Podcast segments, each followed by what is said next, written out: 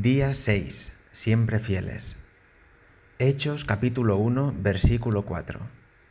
Todos estos perseveraban unánimes en oración y ruego.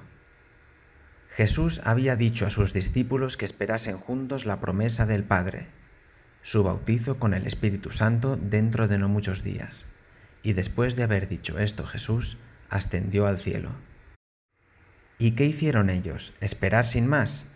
Pues no sino que se juntaron y estaban constantemente unidos en oración y ruego. Ruego significa súplica, demanda, petición hecha a alguien con el fin de alcanzar lo que se pide. Pero, un momento, ellos no lo habían pedido, es Jesús quien les informa de que recibirán el Espíritu Santo. Entonces, ¿por qué oraban y además rogando día tras día? Ellos comprendieron la importancia de la oración a través de las enseñanzas y el ejemplo de Jesús.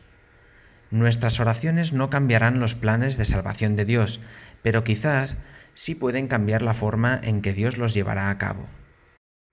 La oración puede cambiar actitudes y sucesos, como por ejemplo la oración de Moisés que salvó una nación, o puede cambiar los acontecimientos, como cuando Dios permitió vivir 15 años más a Ezequías.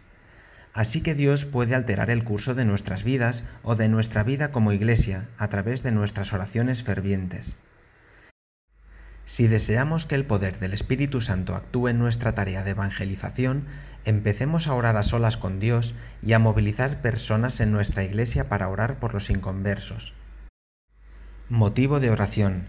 Oremos para que el Espíritu Santo nos ayude a permanecer fieles en oración a favor de nuestros seres queridos y amistades, para que puedan también disfrutar plenamente de ser parte de la familia de Dios.